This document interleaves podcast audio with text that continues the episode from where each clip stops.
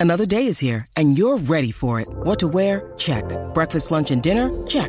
Planning for what's next and how to save for it? That's where Bank of America can help. For your financial to-dos, Bank of America has experts ready to help get you closer to your goals. Get started at one of our local financial centers or 24-7 in our mobile banking app. Find a location near you at bankofamerica.com slash talk to us. What would you like the power to do? Mobile banking requires downloading the app and is only available for select devices. Message and data rates may apply. Bank of America and a member FDIC.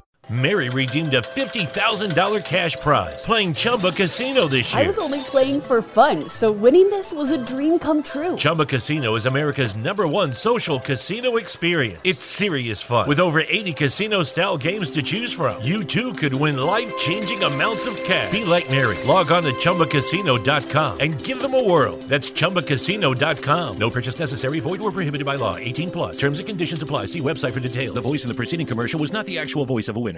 It's rare to find a gift that you know everyone on your list will love. That's what you get with an incredibly soft blanket from Minky Couture. With hundreds of different styles and sizes of Minky Couture blankets, you'll find a gift that they are sure to love every single day of the year. Shop the best deals of the season at MinkyCouture.com. What up, everybody? This is Rob Brandt. And this is Rick Brandt, and we are the Brothers Brandt. And welcome to episode 34 New York City doubleheader Nets, Mets, all in one day. Great episode last week with uh, episode 33, Magic and Lightning, where I took a trip down to Florida, business trip, and turned it into a memorable Tuesday, Wednesday.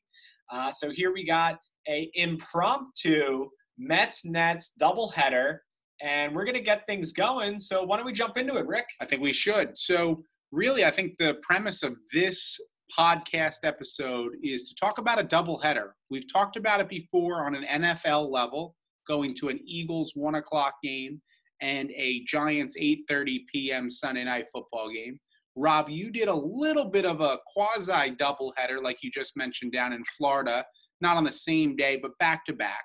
And it's really all about taking advantage of sports schedules and proximities between stadiums and different teams. And even if it's a different sport, it doesn't matter. It's all about going to live events with people that you love, enjoying the atmospheres, and the Brooklyn Nets and the New York Mets in Queens doesn't get better than that. A day in the city, a day in the city. We're gonna jump into it, but I'll be remiss, Rick, if I didn't bring up. Holy smokes, we're sitting next to each other. It's true, Robbie. We've done many, many podcasts, and uh, it's good to be alongside you here in the tri state area. We've got an exciting next couple of weeks and months, but uh, good to see you again, pal. Exactly, exactly. It's been too long. Uh, but yeah, Rick's up here for a special reason. Uh, may I say a little tennis, a little U.S. Open? Keep your eyes out at the U.S. Open. It's going to be a fun one. Watch out for the ball boy. Anyway, moving along, motoring along. Uh, so let's jump into this. So, uh, guys, so back in 2013, I went to a Mets game, and it was the Mets Nationals, and it was a it was a game in in uh, in April. And I think after this game, I vowed I would never ever go to a baseball game until it was June. Little chilly uh, April, uh, like opening. Uh, it was like opening week for the Mets, and they were playing the Nationals. And the uh, the Mets uh, won two nothing, but this was back when Bryce Harper was playing on the Nationals, so it was fun to see him play. A lot of Mets players, they were getting hot in 2015. They went to the World Series, so this was like you know all their young pitchers. Uh, uh, we had Syndergaard, we had uh, Matz, we had all these uh, Degrom uh, in there. Harvey was in the mix, so it was definitely a great game to go to. Rob, you grew up as a Mets fan, so any Met game was a great game to go to for you. diehard Mets fan since the age of 12. Myself and Mike Galano and various friends have been taking the NJ Transit from Little Silver, New Jersey, all the way to Penn Station at like 12 years old, sixth grade, taking the train by ourselves. It's an hour and a half train ride, and then getting a hot dog at uh, Penn Station, hopping on the LIRR out to Shea Stadium, Old Shea Stadium, which was another 30 minutes tacked on there. We commuted four hours all together to go and watch our Mets. Totally shit the bed. it was dedication. We went to 15 games in one season as like teenagers. And uh, I've been a Mets fan ever since. You're never going to stop me from being a Mets fan. I'm in great company with Jerry Seinfeld, with Adam Sandler, with Kevin James, just to name a few. So I'm sticking sticking true with the orange and blue. As you should, Rob. Once you become a sports fan of a particular team, you stay with that team. And there's going to be a lot of lows, but there's also going to be highs. And the one day or the many days that they enjoy success and win a championship, it'll all be worth it. Yeah. So you want me to walk you through the game? You know, uh, tell us, tell the listeners a little bit about that Nationals Mets game back in 2013. And then I want to hear how you parlayed the game and then the transportation in over to Brooklyn for an evening Nets game. Definitely. So the Mets, so the Mets game, I went with a couple of buddies of mine, and uh, you know, April, early April, not everyone's going to the game, so we bought tickets for super cheap. We actually just bought tickets there. We were like, hey, we're just gonna drive up and get tickets there. So we got tickets for like 20 bucks each, and they were like nosebleed tickets. Uh, but we decided we said hey you know we're, we're gonna we're gonna scoot on down and this is Citi Field so it's not shea stadium Citi Field uh, and uh, we were like, we're going to scoot on down. So we bought nosebleeds, classic Rick and Rob Brandt move, buying nosebleeds, and then just moving on down. I think we sat like third row on the uh, third baseline um, for for pretty much uh, more than half the game. Not too uh, shabby. Three of us, so we were able to move on down. That's the thing about baseball is you can really kind of sit wherever you want, unless it's a big big game. Uh, it's not going to be sold out. Um, but two nothing, Mets won. So we were like, hey, this is a, this was a great experience. It was a one o'clock game. Game was over by four o'clock, and I was looking up ESPN and seeing what was else going on in the city because the really neat thing about New York is you have so many options, right, Rick? It's true. You could go to baseball, basketball, hockey, soccer, football. There's at least two teams basically in every sport in the tri-state area and then you get the seasons that overlap and now you're looking at six eight sometimes maybe ten different options. And you got concerts too. You got concerts you got everything going on in the city that never sleeps. But i was looking on espn i was like what's going on tonight? What can we do with my me and my buddies? And there was a brooklyn nets game going on. It was game one of the nba finals uh, or nba playoffs uh, first round. And uh, it was against the bulls. So it was a seven o'clock start and I happen to have a connection with the Nets, so I decided to uh, to hit up that connection, and I got um, I got us some tickets because the connection Jared, who's a friend of Mike Choose, a friend from home, Jared works for the Nets, and when people don't buy tickets, I'm able to buy them at face value. that, that, sounds like a great deal, and I'm impressed with you utilizing all of your resources to make it happen. That's what it's all about. Exactly. And then uh, we drove. So we drove to the Mets game, and then we drove to Brooklyn, parked the car, and went in for the game. And you know the game was awesome. The the Nets ended up winning uh, 106 to 89. So it was a nice victory over the Bulls. So we saw uh, the Mets win, the Nets win, and uh, we sat. We, we didn't even have to move up. The tickets we got were were nine rows back. Damn! And you said this was a playoff game? Yeah, yeah. They just weren't sold. I asked Jared. I said, what tickets aren't sold? And he goes, here you go, face value 50 bucks, so 200 bucks for these uh, these tickets.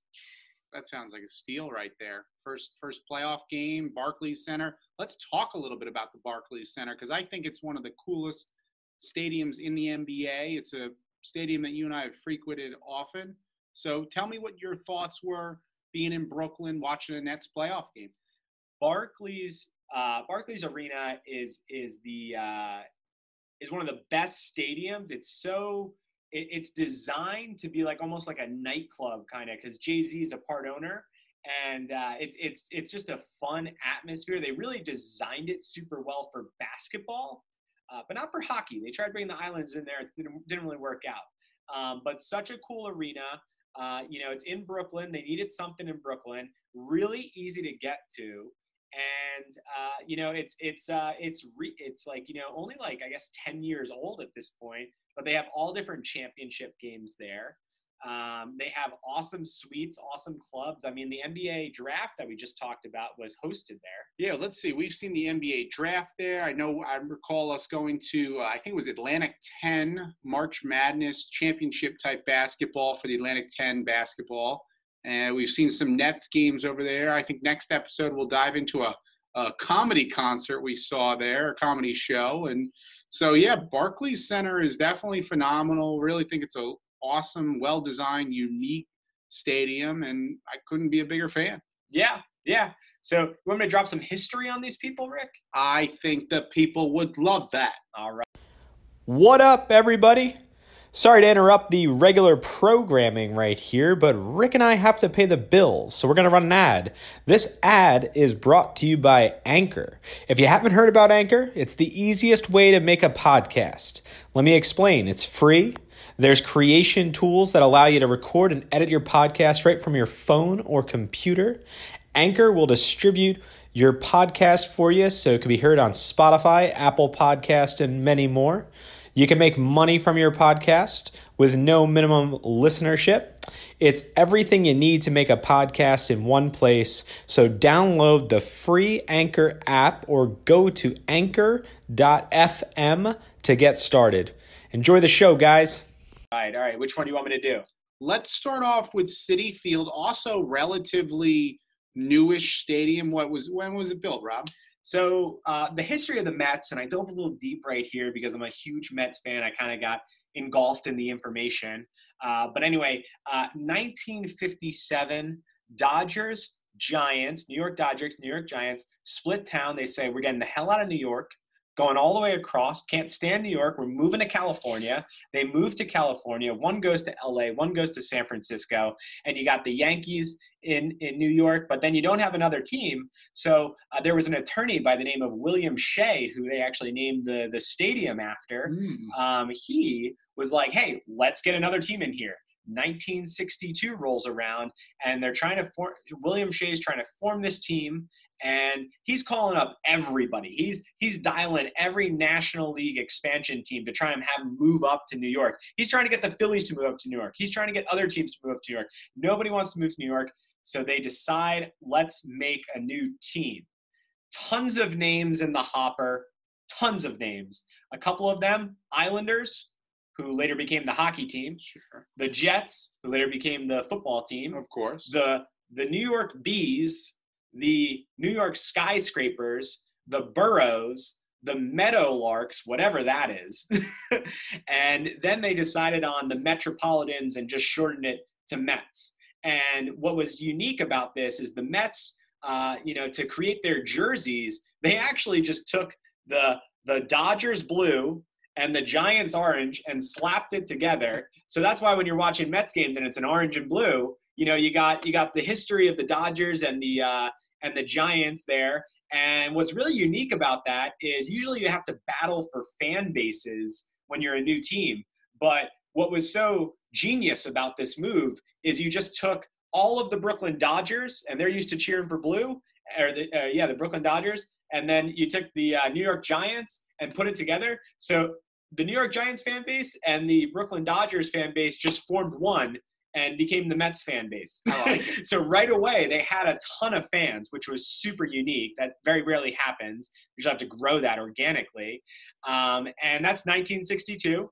Uh, from 1962 to 1969, for lack of a better words, the Mets were terrible. They were terrible. They were actually called the lovable losers. Like they, the the, the fans loved the team, but they lost every season. They had a losing record to start their first seven seasons.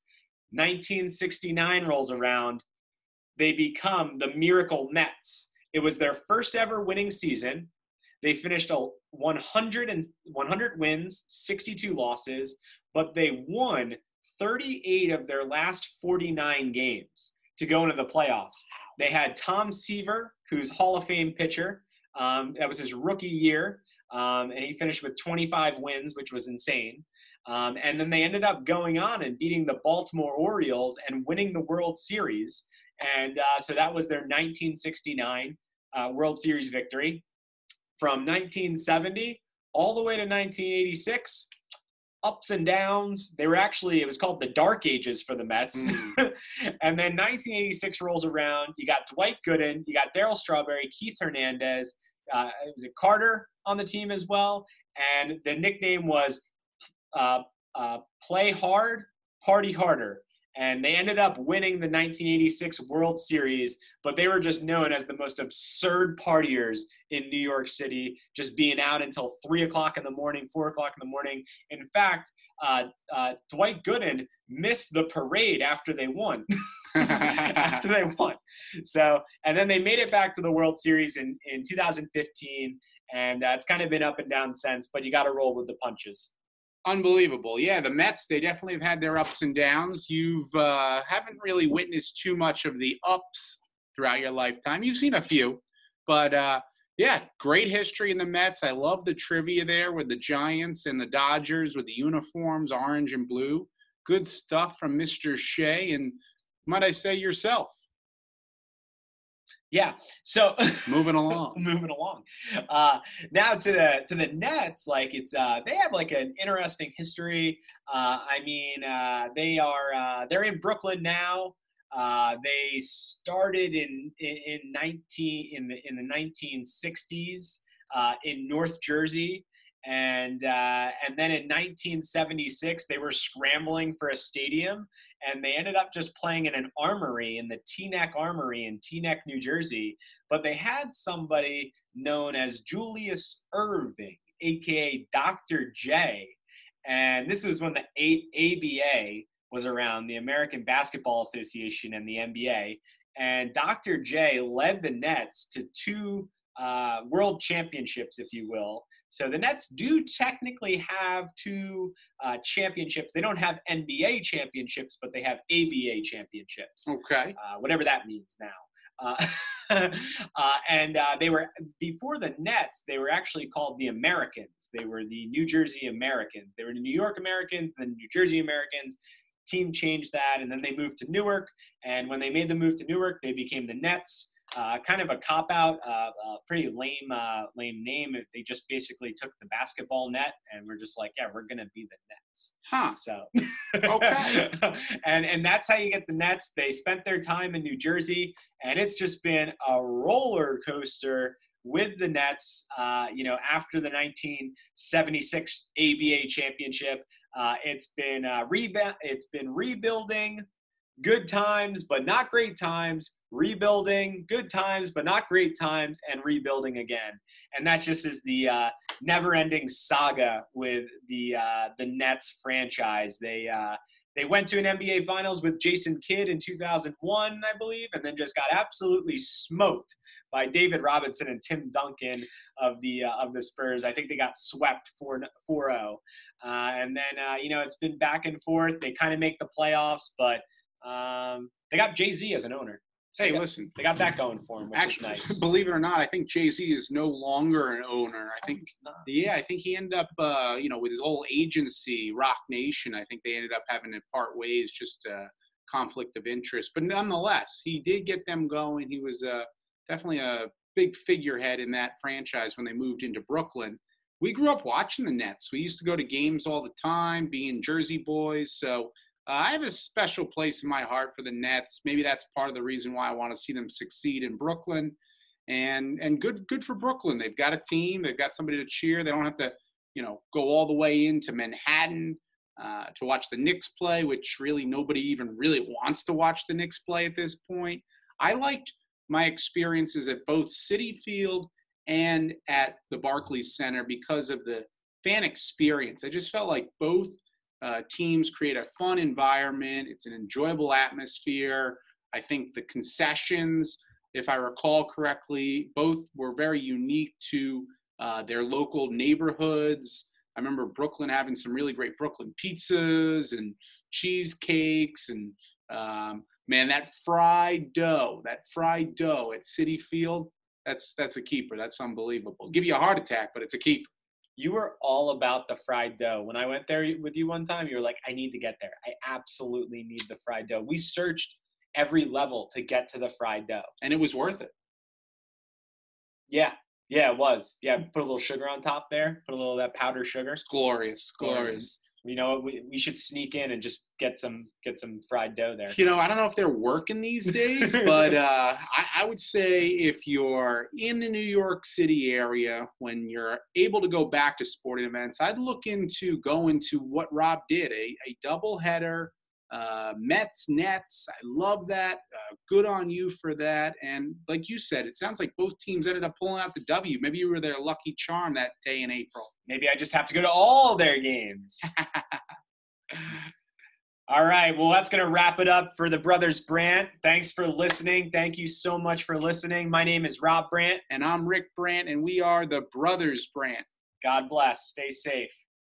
Mary redeemed a $50,000 cash prize playing Chumba Casino this year. I was only playing for fun, so winning this was a dream come true. Chumba Casino is America's number one social casino experience. It's serious fun. With over 80 casino style games to choose from, you too could win life changing amounts of cash. Be like Mary. Log on to chumbacasino.com and give them a whirl. That's chumbacasino.com. No purchase necessary, void, or prohibited by law. 18 plus. Terms and conditions apply. See website for details. The voice in the preceding commercial was not the actual voice of a winner. It's rare to find a gift that you know everyone on your list will love. That's what you get with an incredibly soft blanket from Minky Couture. With hundreds of different styles and sizes of Minky Couture blankets, you'll find a gift that they are sure to love every single day of the year. Shop the best deals of the season at MinkyCouture.com.